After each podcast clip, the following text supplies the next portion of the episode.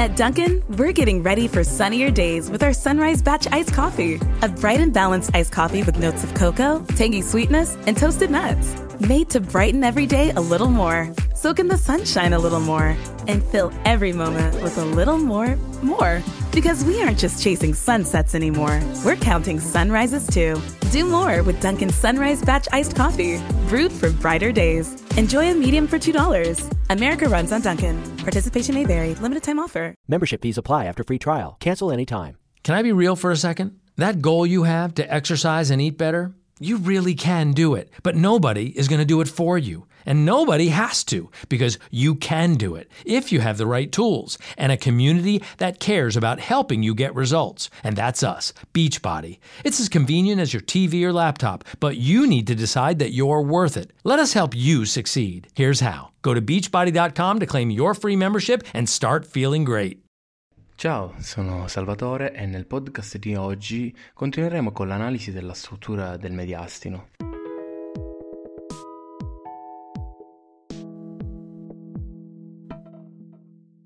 Oggi tratteremo del, degli altri strati del mediastino, quindi scenderemo ancora più in profondità in direzione della colonna vertebrale.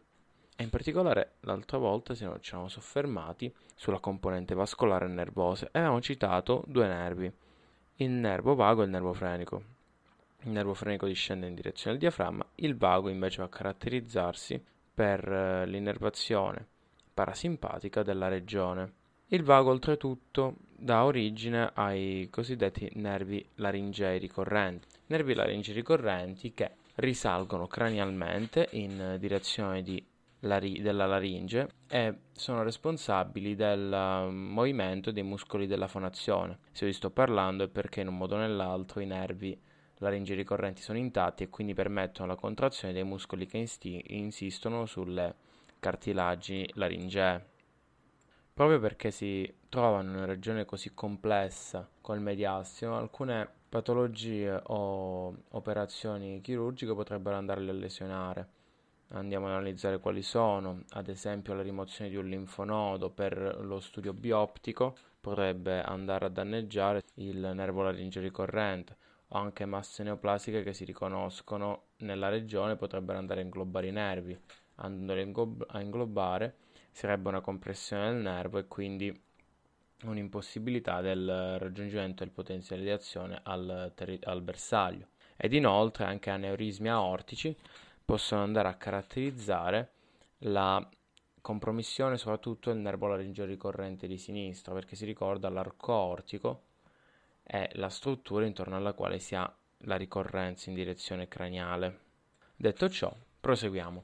Rimuoviamo tutta la componente vascolo-nervosa già analizzata e cosa ci troviamo davanti?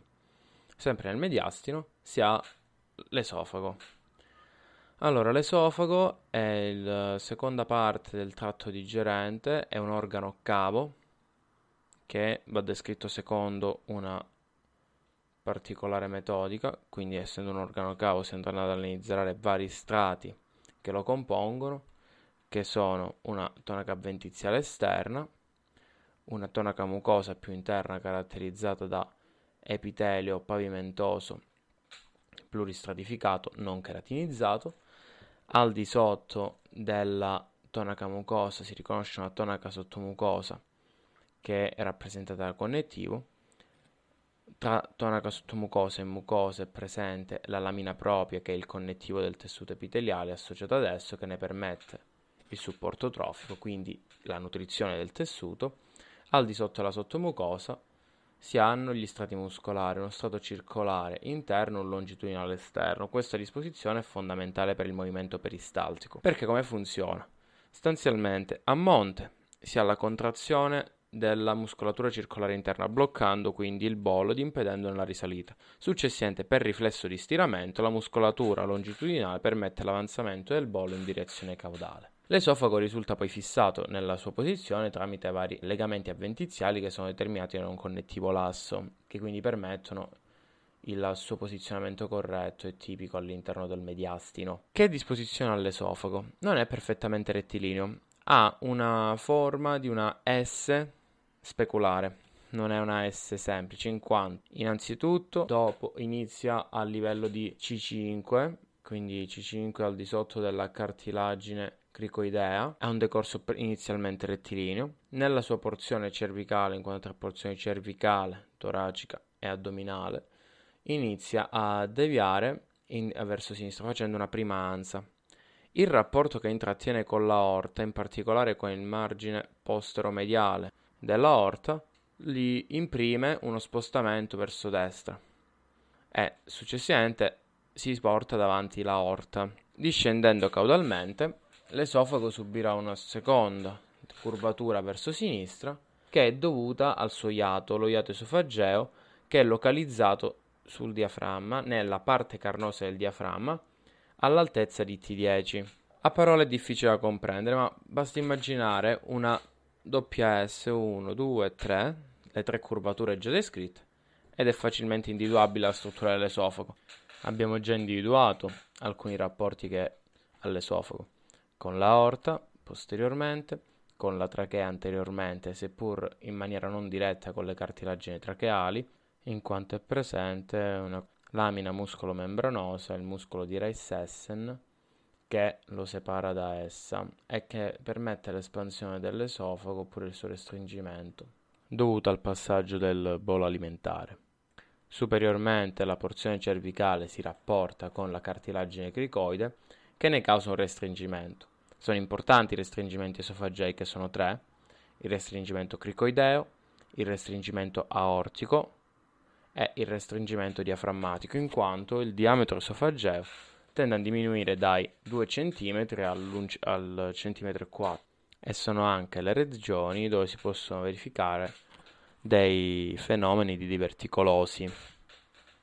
Ma continuiamo con i suoi rapporti.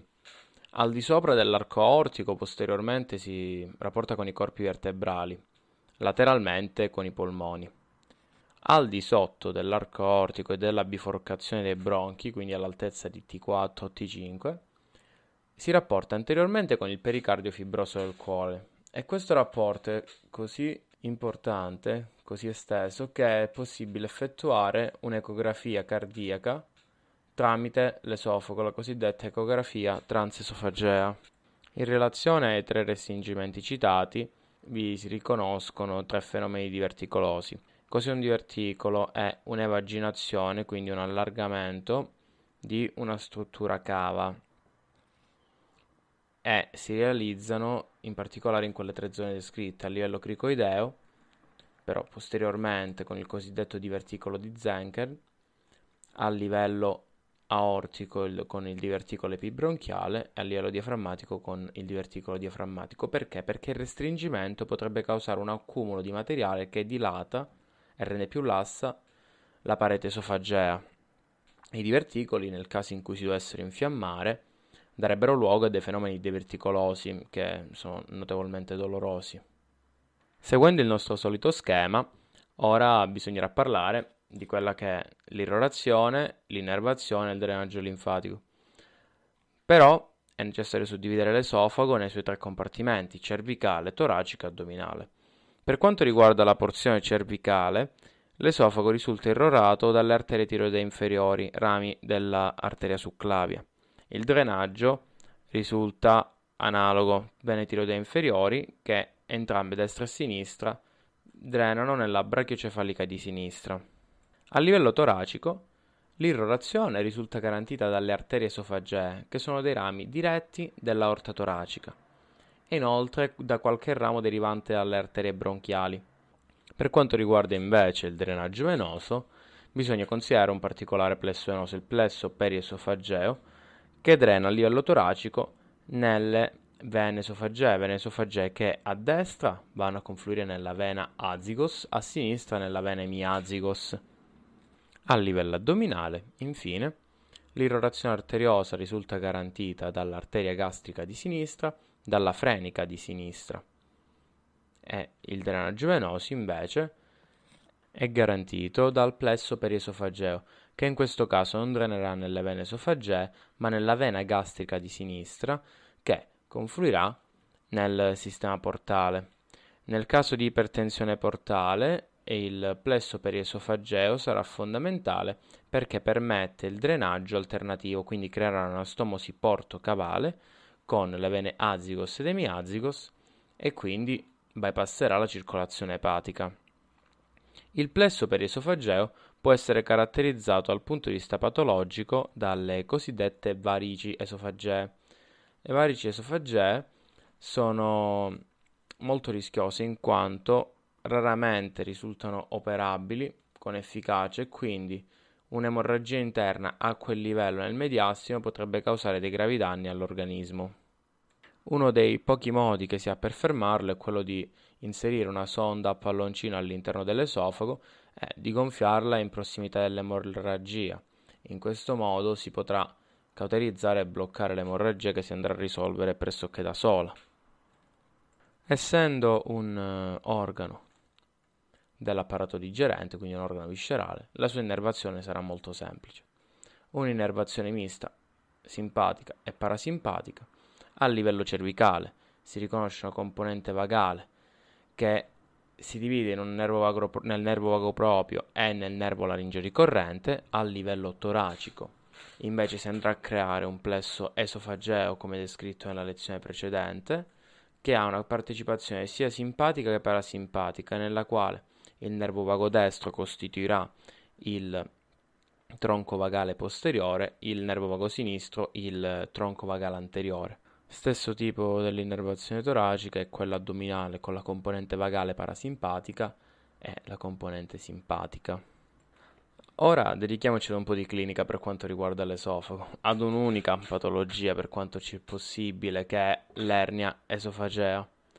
Abbiamo citato che l'esofago penetra all'interno del diaframma a livello di T10 tramite lo iato esofageo, che è situato nella parte carnosa, la parte muscolare eh, proprio questo è fondamentale perché evita il reflusso gastroesofageo, perché permette un meccanismo simil-sfinteriale. Ma se lo iato esofageo tende a perdere di tonicità, quindi risulta più lasso, lo, una porzione dello stomaco, il cardias, può scivolare in uh, direzione del torace. Si avrà quindi un fenomeno di erniazione. Il caso più semplice è l'ernia da scivolamento. È un'ernia caratterizzata proprio da questa lassità di, dello iato esofageo e dei legamenti che fissano l'esofago a quel livello. Lo stomaco tende a risalire nel torace, ma autonomamente poi riscende e va a causare generalmente un uh, fenomeno di bruciore, di pirosi a livello gastrico.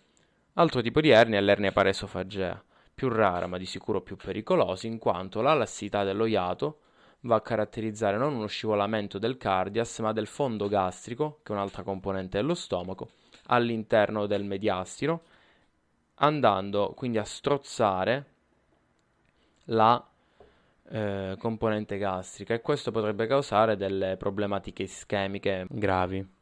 Dopo aver rimosso anche l'esofago, rimane soltanto la componente linfatica caratterizzata dal dotto toracico, che ha un decorso molto semplice. Allora, lui penetra nel diaframma tramite lo iato aortico eh, a livello di T12 ed è localizzato non lungo la linea mediana, ma levemente spostato a destra, risale da des- a destra, dopodiché incrocia il suo percorso spostandosi a sinistra, ricevendo le anastomosi a parte del tronco broncomediastinico, dopodiché risale posteriormente alla vena brachiocefalica sinistra e si inserisce nell'angolo venoso sinistro. Alla fine è il decorso più semplice.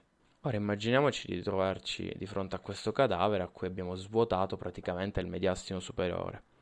Resterebbero i polmoni, le pleure ed inferiormente al piano trasverso T4 e T5 il pericardio con all'interno il muscolo cardiaco, che sarà l'argomento delle prossime lezioni. Arrivederci quindi dal podcast di Medex.